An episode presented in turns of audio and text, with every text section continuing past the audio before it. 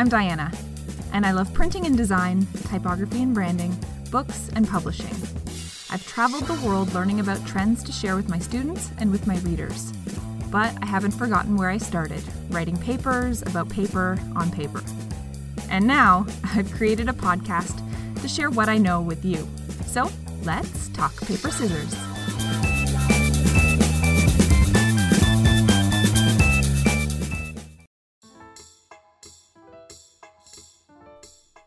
In reading author Celeste Headlee's book, We Need to Talk How to Have Conversations That Matter, I marked up, underlined, highlighted, and starred passages throughout the entire book. It's been an incredible resource for my personal and professional growth. The final chapter, simply entitled Listen! exclamation mark, contains particularly helpful insights that relate to today's guest and listening's role in being creatively strategic. On page 217, Celeste says this It's not easy to break the habit of simply waiting for someone to take a breath so you can speak again, but it can be done. First, try to listen for ideas. While the other person is talking, think about the deeper meaning of their words and their thoughts. Watch their facial expressions and gestures. What are they really trying to say? You can ask questions like, Does that mean that? Or Are you saying that? Perhaps they're hinting at something. What is it? Why are they telling you the story at this moment? What's the big idea? After two additional pages of advice, Celeste aptly states listening is work, period. and today's guest knows the important role that listening plays, particularly listening below the surface, in the creative process. Douglas Davis is an Emmy award winning designer, author, speaker, and educator. He wrote Creative Strategy and the Business of Design, which will be available in an audiobook format this month. And his resource, this helps creatives to be more strategic in their process, allowing them to turn their rational language of business into the emotional language of design. In today's conversation, Douglas generously shares the ways listening is critical to the dynamic of understanding communication gaps that can exist between various stakeholders in the creative process, and how listening allows creatives to be more strategic, including the importance of listening for the questions behind the questions. He also shares how learning to control our emotions is something we must learn how to do within the context of the creative process through listening to our own bodies, as well as his take on imposter syndrome, drawing parallels between today's creative climate and that of the turn of the new millennium in the early days of web design. Finally, Douglas reminds us that listening is required to allow creative people everywhere to remain on brand, on strategy, and on message. You can see Douglas at RGD's Design Thinkers Vancouver 2022 conference in early June. All right, let's get this party started. So, the first question I want to ask you, very simply, or maybe it's a hard question, I don't know which. Who is Douglas Davis in a nutshell? Um, well, I guess if I had to sort of boil myself down to one sentence, uh, I'm the professor who had no plans to go to college. Um, I'm a strategist, I'm an author, and, a, and I'm a professor. But I look at all those things and I, and I just say that I'm a creative person who is in um, pursuit of an outlet. I need different outlets. It doesn't matter what the medium is uh, storytelling, could be a video, it could be a campaign, it could be an interior. It doesn't really matter, but I'm, uh, it could be fashion um, I'm a creative person and I have to seek different outlets constantly because uh, it's chaos inside. So I have to get it out somehow. So that's who I am. I love that description, and I can relate so deeply to what you just said about the fact that you kind of have all of this creative energy inside, and anywhere that will accept or you can place. I I I love that. That's fantastic. So, in a previous conversation that we had, um, you kind of explained to me the ways in which you help creatives be more strategic, which is kind of also the basis of your book, Creative Strategy and the Business of Design. And one of the things that stood out to me the most was the way you use listening to help creatives be more strategic. So, I was just wondering can you kind of expand upon this idea? Absolutely. Um, and again, thank you for having me. Um, I guess I'll start out by uh, asking this question to all the creatives listening. Um, have you noticed how much communication there is in the creative process? There's so many sort of words behind what we're supposed to create. So if you think about it, right, there's spoken words that are in the kickoff meeting. There are written words that are in the creative brief. There are strategy statements. There's clarifying questions. There's so much to say, but these documents in this process are they're really supposed to help us to organize the chaos, right? They're supposed to focus and they're supposed to inspire the creative work. But if everybody's talking about the talking, then we're we're gonna miss the insights that can only come from listening, right? So I, I, feel like just to to really put this into context, if you think about your kickoff meeting, right, your your client says, "Hey, we need a logo," but what why they needed the logo was really the real issue, and they needed brand differentiation, but they never said that. So I think for us, uh, you know, as creative people, and for me, I know I was sort of uh, taught to focus on the tactical parts of what should be large strategic decisions without even being taught what those strategic considerations were. So there's a knee jerk reaction to be like, oh, they need a cool logo, you know, tactical, tactical, right? Um, and so I feel like, you know, a lot of us were taught to make it pretty, to make it cool, but that's not really what we're really doing, right? We're we're really being asked to solve a business or marketing problem with designer creativity. And so I, am sort of expanding on that by sort of telling you what the communication gap is, right? And all of us can sort of uh, put ourselves in that situation. And it really is the perfect storm of miscommunication, right? So our clients will ask us for a design, but they need strategy. Designers don't know strategy because many of us were weren't taught business, and then the in-house MBAs on the team they weren't taught how to inspire designers. That's why sometimes you might get a brief that's as thick as a novel, right? Just they're putting everything in there. They're not discerning they don't even know that there's a creative process that they can inspire or derail, right?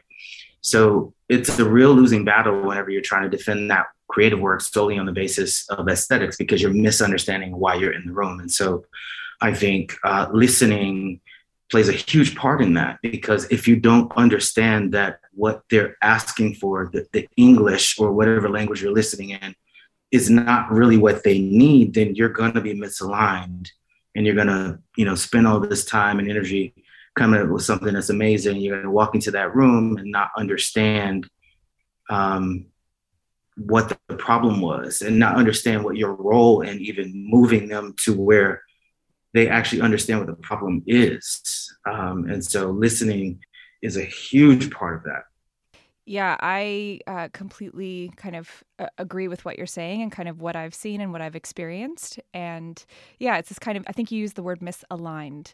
And yeah. I think I think that's the the hits the nail on the head as to kind of why uh, in a creative space or in a creative meeting, different stakeholders, different people with different skill sets need to listen to one another so that there is that alignment, which so often can kind of go off the rails.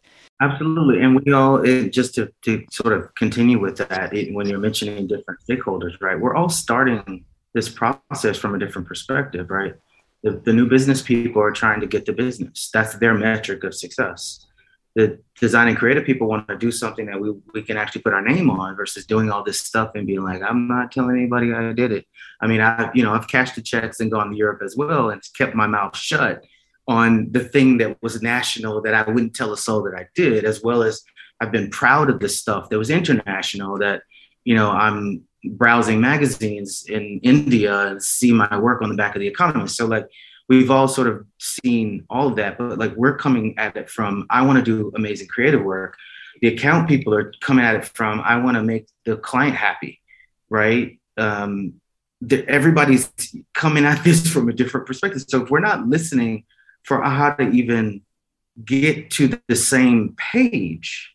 Like we're all on this team to service this client, but what made us professionals on that team to service that client didn't even teach us to talk to each other, but we also have to listen, right?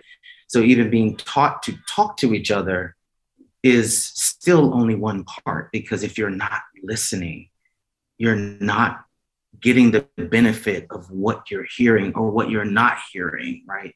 You don't know where to shift the conversation. And so it, it really is a really important part of what we do.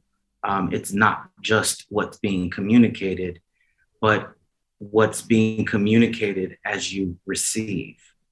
I think a lot of people are not focused on that part, which is why I was really excited about, you know, even coming on today.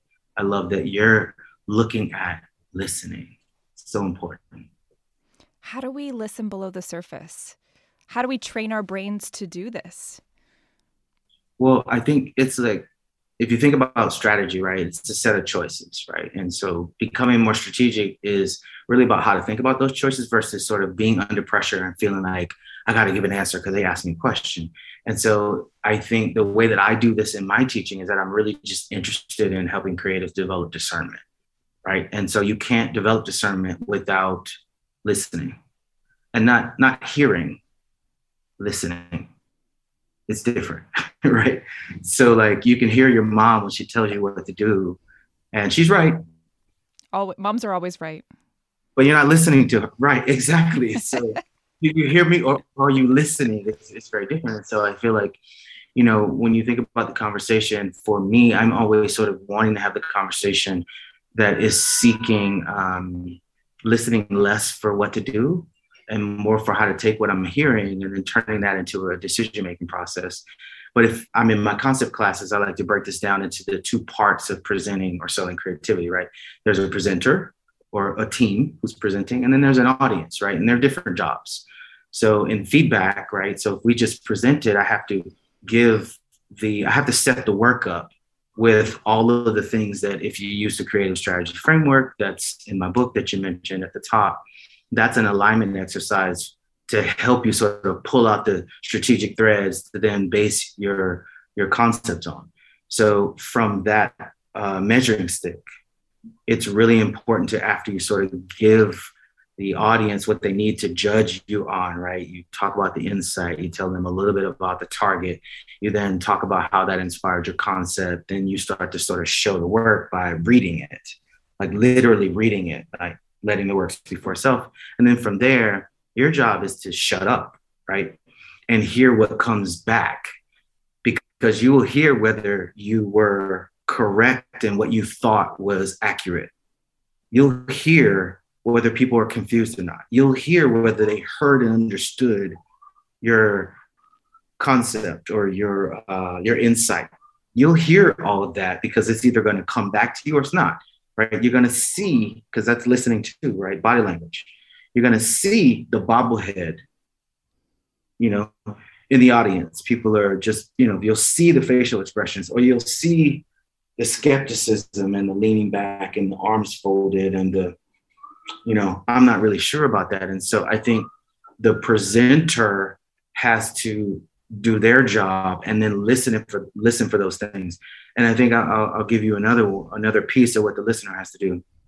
So oftentimes in a, a, creative presentation you might get these questions that are sort of really seemingly really easy to answer. And at that point even if there might be some skepticism those questions are not easy questions you have to listen for the question behind the question mm. because they're asking that question because they're they there's something else, right? So if you're not up there drawing them out, right? If you're not up there really listening, then think about leaving that meeting. How many times have you left the meeting and you've just heard everything that the client said, but nobody asked them to zero in on is it the typeface or is it the concept or is it the insight or was it the setup? Is it these images? Like what specifically is it right? So you leave the meeting you don't really know. There's another round that has to be presented. Your time is running out and you don't know whether you need to start over completely or whether it was just that one thing right?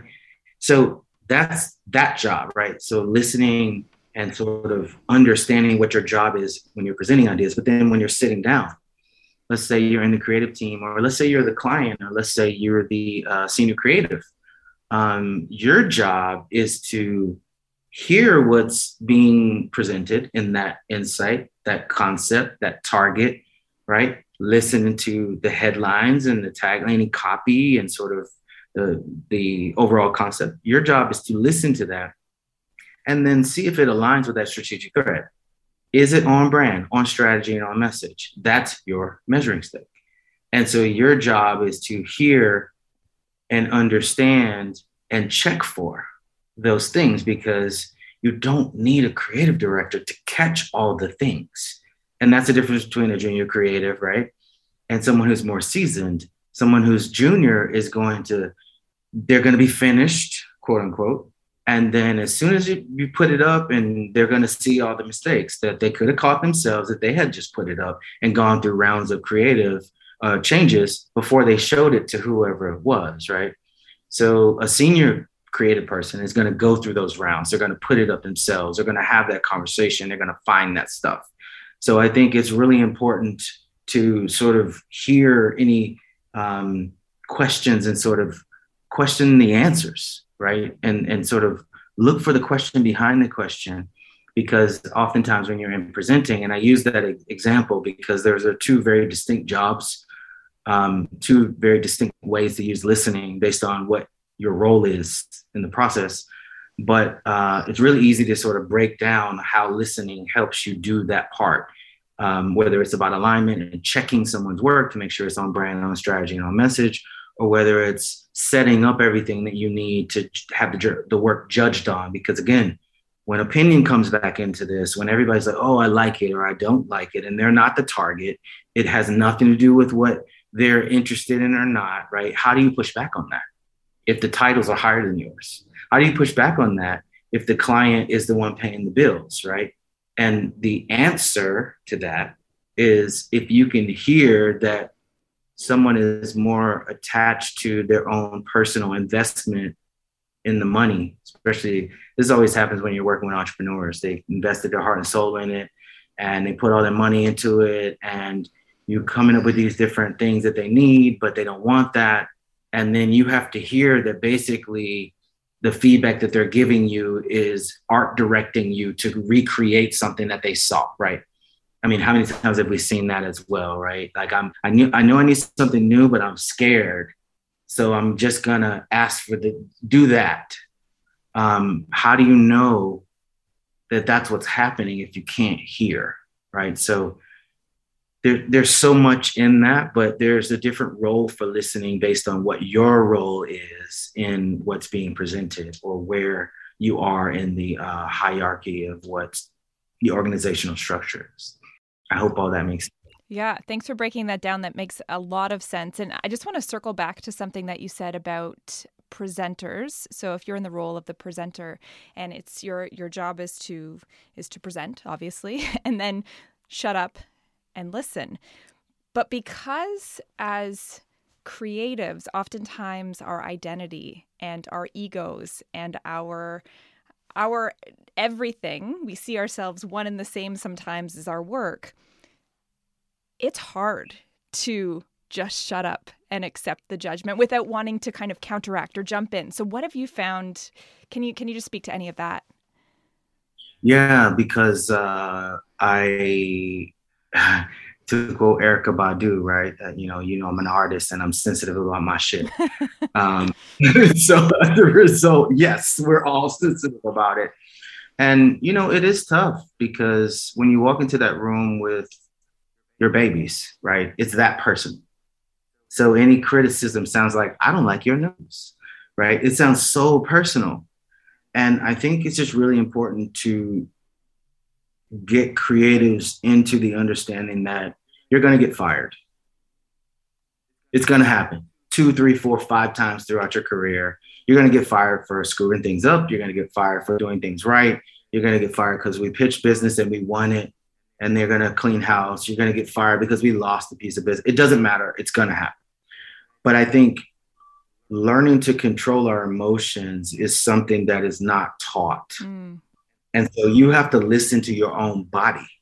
You have to listen to yourself. I, I, I don't know about you, but I know for me, even when I'm comfortable in creative presentations, like I sweat a lot, gets hot. you know what I'm saying? So I'm listening to my body and I'm like, oh, okay, got it.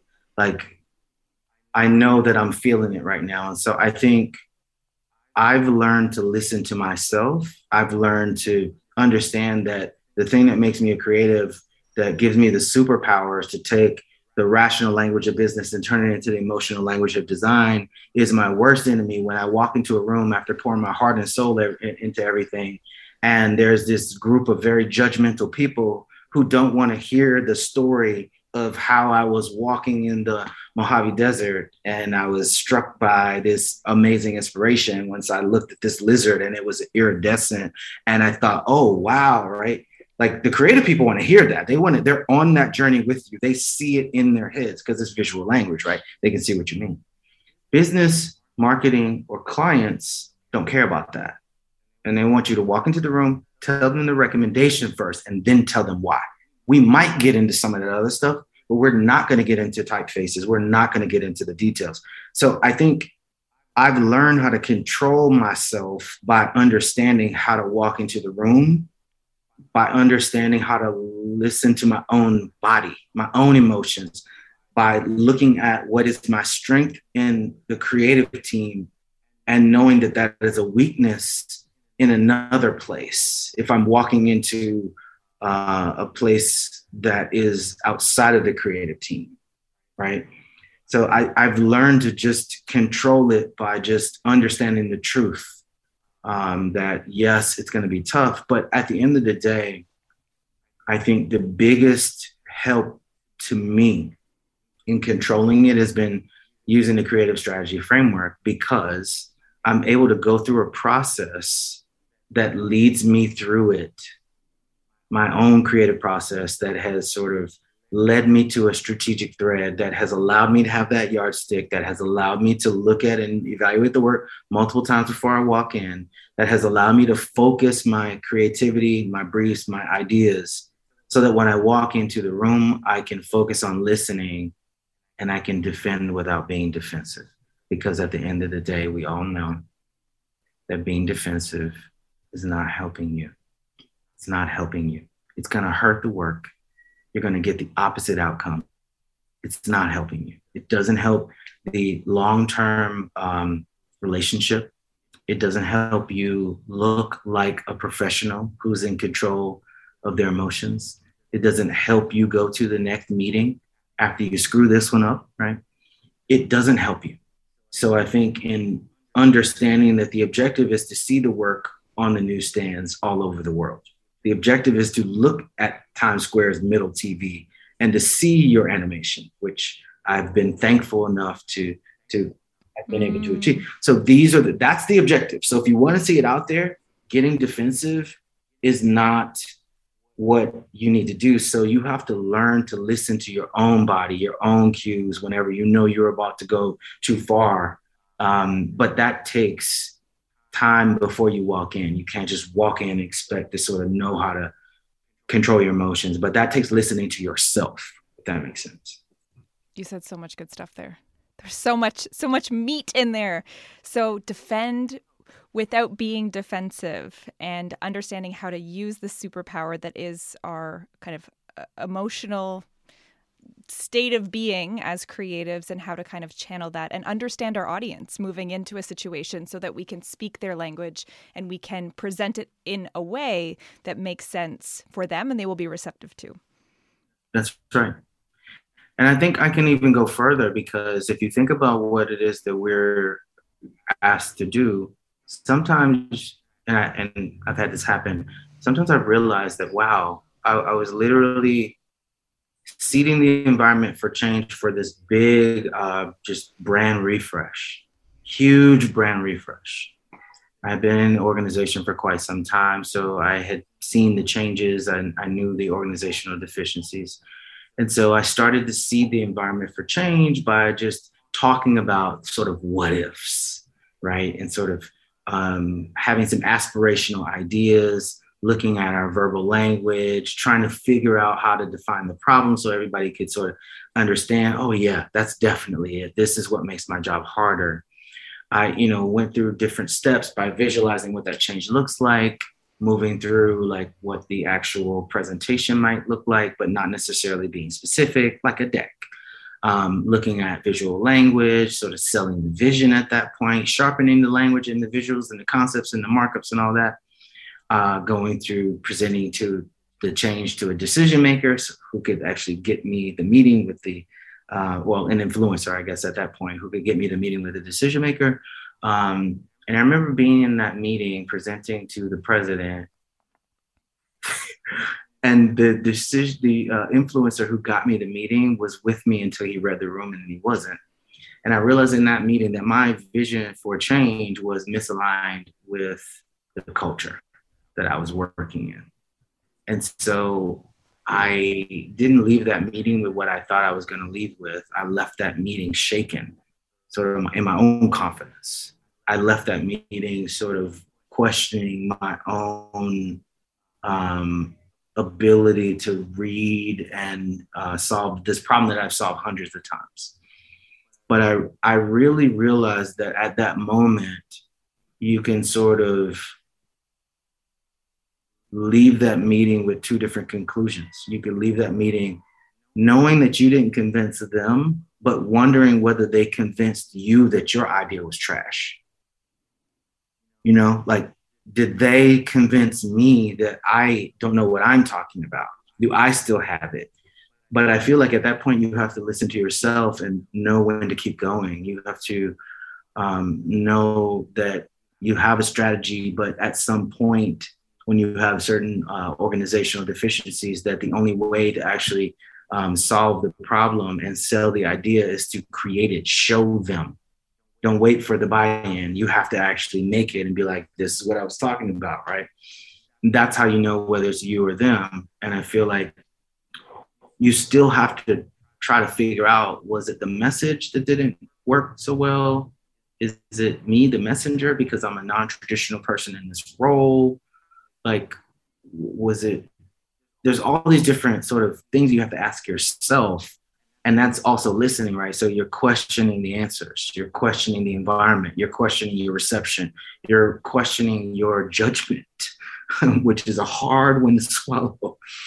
But i feel like you know um, if you're looking at creative strategy and you want to become more strategic and you're thinking about how to use listening in um, that pursuit, I think it's really important to understand that creative strategy, though it's like a set of lenses and processes and tools that help us to organize the chaos and question the answers, as well as then turn insights into executions, you have to be able to listen and understand whether all of those things are working or not, or whether you missed something, or whether you need to stop and sort of pivot because there's something here that either wasn't um, factored in or something that you, some place you didn't look because that's also listening right? Where you look for research is listening. The quality of all of those things um, that's all listening. That's all it to me anyway. Um, that's all a part of how i am able to step into the shoes of whoever it is that i'm trying to speak to. Um, and work within the brand's characteristics that I'm trying to speak on behalf of. So all of that requires this constant listening and course correcting and introspection and just questioning things. So um, yeah, it's not just the tools, right? It's not just uh, listening and then being able to sort of regurgitate something that you heard, even though that's also important it's also about knowing when to pivot, knowing when to keep going, knowing when you need to have your own back, knowing when, um, yeah, like if if what they are saying or how they're responding is accurate or not. There's there's so many parts to that, and I think that you know if you're not doing it as a creative person, they're not going to do it you know, just like they're not going to learn Pantone and typefaces. They're not going to do that. So, but it's so much fun to do that. So much fun, right? and yet they oh, don't care. they don't care. But yeah, for, if I'm hearing you correctly, it's all like there's creative confidence wrapped up in there. There is creative grit. There is creative intuition. All of these big kind of abstract ideas that, as creative people, it's a challenge sometimes to to work within those kind of big abstract ideas when our own judgment is called into question? Oh my gosh. And just one last thing that I thought about. Yes, 100%.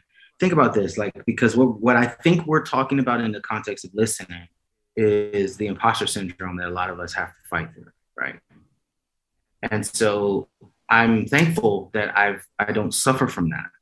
But if you are listening and you have suffered from that or you struggle with that for whatever reason, whether your design school wasn't from the pedigree that most people consider to be blah blah, whether you were self-taught, whatever it is, um, I feel like what I would like to leave you with, if you do have uh, imposter syndrome or you struggle with that, if you're listening right now, when I entered the industry in 1999, um, I started, I was trained traditionally at Pratt Institute by design gods, right? And in 1999, if we all remember, um, that was the height of the dot com just before the dot bust. So I'm trained traditionally at Pratt Institute for my master's. And then I entered the industry after one year, so I'm not even done with my course. Um, and I'm a digital designer in digital advertising. And if you really think about that, most people who asked you, well, what type of designer are you? Are you? They were either asking, are you a graphic designer? That's a print designer, right? Or, you know, are you an interior designer? Are you like an architect? They're asking. So, but if they're if they're asking graphic designer, they're 99.9% asking, are you a print designer? They know that, right? And so when I entered the industry, when you think about it, right, in 1999, you couldn't study web design, didn't exist. So no one was wasting time wondering whether they're doing it right. Nobody was wasting time wondering, oh my God, am I good enough? right? Even though the backgrounds were blue, it was terrible. Like all the design looked awful because the people who jumped into that new language were people who were about function. They weren't about aesthetics. It was our turn at that point to enter the industry and sort of add the aesthetic part. But remember, no one had a web design degree because you couldn't study it. It didn't exist. Everyone was just there uh, sort of exploring. We were all prospects, prospectors, and we were all just about how do we do cool stuff in this new medium. So if you are a uh, someone who is struggling with imposter syndrome, just know that um, I feel like right now is sort of back to that, where it's this uh, free for all Wild West situation where nobody knows what to do because of COVID, right? And yet I think we have a creative process. We have things that we can do that will help us that we are uh, familiar with, that the process, we can fall back on the creative process. Um, we can develop, you know, these new tools like listening and then be better at it.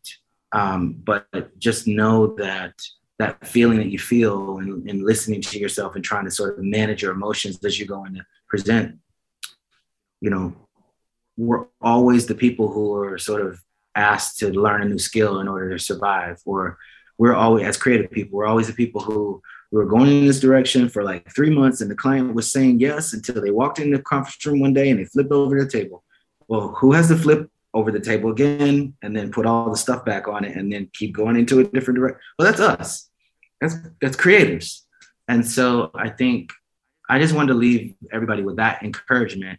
If you're dealing with imposter syndrome, if you know, don't listen to that because we've been in situations before um, where nobody knew what they were doing and nobody wasted time feeling sorry for themselves that they didn't know what they were doing. Nobody even had a degree in it, right? You just sort of focus on solving the problem. And that's what I think I would ask creatives to do who are listening to this focus on solving the problem focused on solving the problem with creativity that's on brand, on strategy, and on message. And the way to do that is through these tools and listening. Thank you, thank you, thank you, Douglas Davis, for all of your time and your energy and your wisdom. And, and I truly value your take on this because it is such an important topic that you are diving headfirst into. And, and I am so glad that you could be here today and chat chat all about it. Thank you. Thank you for having me. And uh, if any of the listeners want to get in touch, you can check out my website, thinkhowtheythink.com. Uh, you can email me at douglasdavis.com and uh, I'm on all the socials as well. So wonderful. Thank, Thank you. you so much. Today's listening invitation encourages you to pick up on the subtleties in conversation that Douglas Davis mentioned in a strategic context, but I believe can be applied equally in everyday conversation too. So the next time someone asks you a question, take a minute to uncover the motivation, the why, the question behind the question. Listen to the question and question the answer that that person you're speaking with is looking for. So, for example, one that hit home for me this very morning was speaking with my eldest daughter before I left on the train to head downtown. She asked me, Will you be working on the train? I responded with, Yes, I will be working on the train as I often do on the ride into the city that offers 50 minutes of uninterrupted time to focus. Mm, bliss. We both sat there for a minute while she continued to think about my answer.